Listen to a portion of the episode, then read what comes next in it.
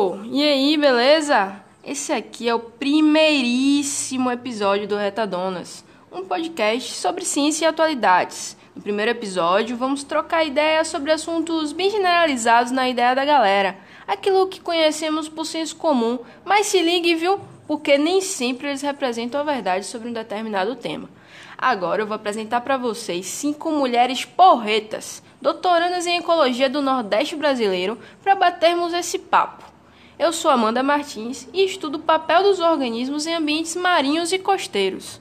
Eu sou Adriana Jardim, bióloga, e atualmente estudo o impacto das predações aos ovos de tartarugas marinhas pelo cachorro do mato, um cachorrinho bem selvagem aqui do Nordeste do Brasil.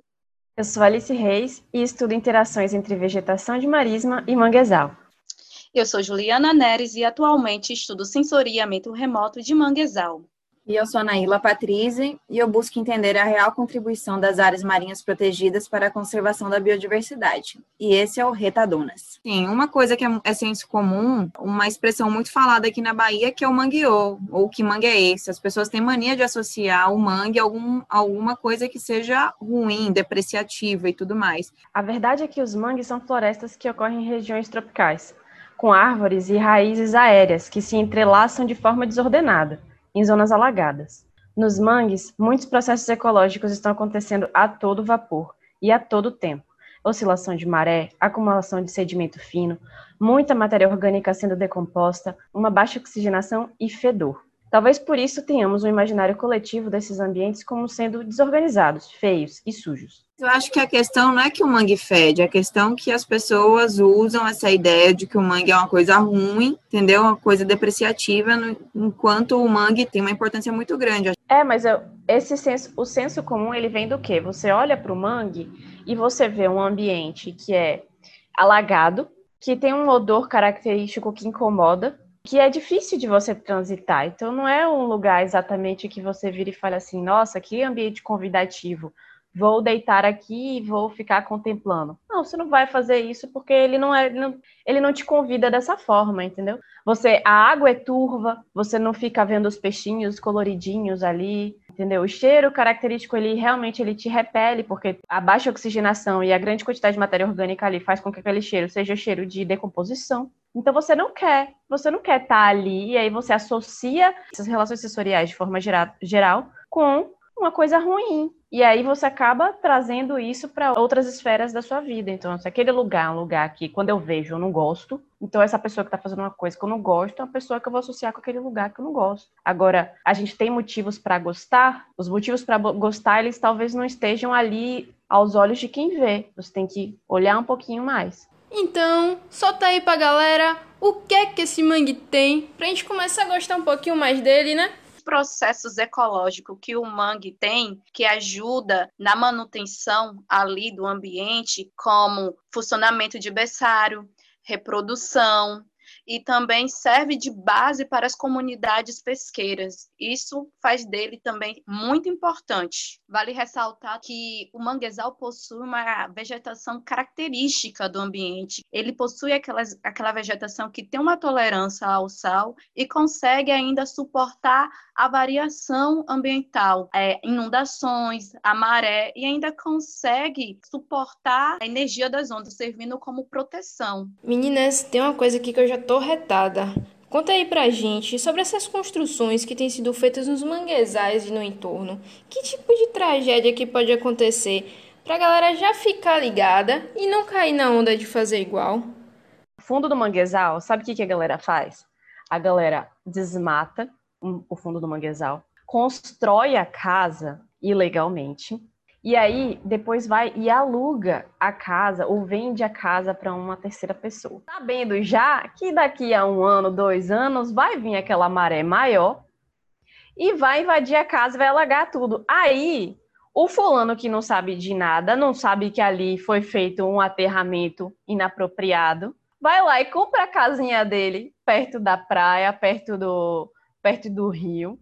Crente abafando que a casa ali tá maravilhosa, porque ele já comprou a casa pronta. O mais interessante é que os manguezais, que a gente acabou de falar, que tem essa, prote... É, tem essa função de proteção, eles vão e tiram, como a Alice acabou de dizer, e depois ficam sem entender o que foi que aconteceu realmente. E a gente já observa aí as funções dos manguezais, a importância dos manguezais e a falta de conhecimento das pessoas em invadir locais inapropriados. Galera, o papo tá massa. Vocês estão ficando ligados sobre a importância dos manguezais.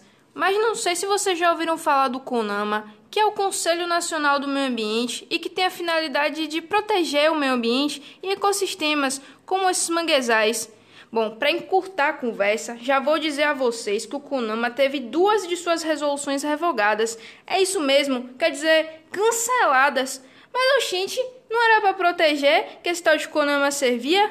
Pois é, eu já tô aperreada com isso.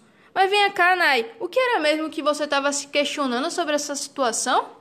O fato de existir essa desvalorização desse tipo de, de ecossistema, né, por conta de suas características e serem menos apelativas à, à população e tudo mais, não a população que vive ali, né, população que consome os recursos diretamente, mas vocês acham que por conta disso, esse cancelamento das resoluções do CONAMA, elas tenham surtido menos efeito, as pessoas tenham dado menos importância por elas serem é, direcionadas a esses tipos de sistemas? Ou vocês acham que, independente de, do sistema, a população ela não é, reivindicaria nenhuma revogação às, às leis do CONAMA? Ou vocês acham que isso não tem relação? por ser um ecossistema menos apelativo, se fosse, por exemplo, um recife de coral, alguma coisa direcionada para recifes de corais, vocês acham que isso teria surtido mais efeito? As pessoas teriam questionado mais? Ou vocês acham que isso ficaria na mesma? Cara, eu acho que se for comparar com Recife de Coral, é difícil, né? Porque Recife de Coral é muito apelativo, a galera gosta muito, tem muito turismo, a galera gosta de mergulhar, é visualmente lindo, aquele colorido maravilhoso. Então, realmente é difícil competir com, com coral, né, em matéria de, de ser apelativo e chamativo para o apelo popular.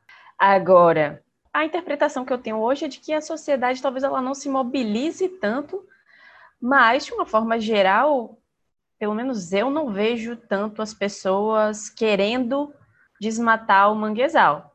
É mais um, um esforço que vem de um, de um polo industrial sabe? Eu, a, a, compreensão que eu tenho é que, tipo, tem uma coisa aí que é a população, a população entende que a natureza é legal, entende que a natureza traz coisas para gente, traz benefícios para gente, a gente tem que preservar e tal. E tem uma outra, um outro avanço aí que é o avanço da, do empreendedor, do grande empreendedor que quer fazer, vender camarão e aí quer fazer aqueles centros de carcinicultura e aí realmente ele tem os interesses do lucro dele, que são interesses diferentes. Então, a gente tem uma população tanto quanto omissa, e a gente tem um interesse aí do monetário na coisa, né?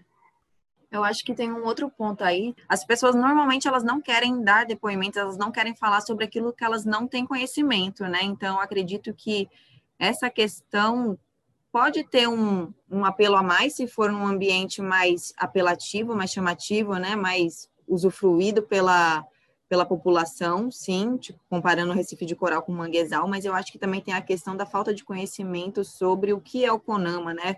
Sobre como essas, essas resoluções elas vão impactar é, no nosso estilo de vida de uma forma mais direta, né? Então, eu acredito que isso também possa ter influenciado nessa falta de repercussão, não pelas pessoas que estão inseridas na academia, na ciência, mas pela população mesmo em geral, assim, de reivindicar, de falar, de tentar conter né, essa, essa, esse cancelamento das, das resoluções que estão acontecendo. Mas, rapaz, opa aí, ó, que bagunça que estão fazendo com nossos manguezais. A gente falou aqui que os mangues eles servem para um tanto de coisa, só que eles não têm sido valorizados corretamente, né?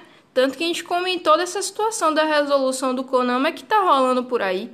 Mas vem cá, me diga uma coisa, como é que a gente faz para manter esses ecossistemas vivos com suas funções e serviços que são tão importantes? Vamos para aquelas diquinhas mais básicas, não é mesmo? Jogue seu lixo no lixo. Pense se você precisa realmente daquele item que você gostaria tanto de comprar no mercado.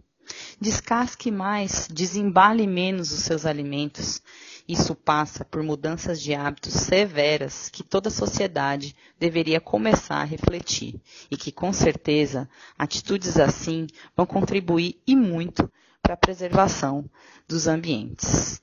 E como pudemos perceber que a temática ambiental é uma questão política, escolha bem em quem votar nas eleições. Escolha candidatos que apoiem a temática ambiental, que tenham a temática ambiental como proposta política.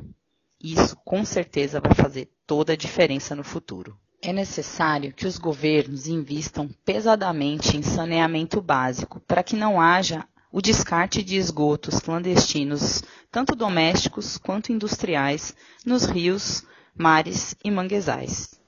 Então é isso, minha gente. Nesse episódio aprendemos que o mangue é muito mais do que um ambiente fedido e que ele tem funções super importantes e que nós devemos cuidar com essas ideias que surgem do senso comum e que se espalham por aí, né? Nós ficamos por aqui e até o próximo episódio do Retadonas.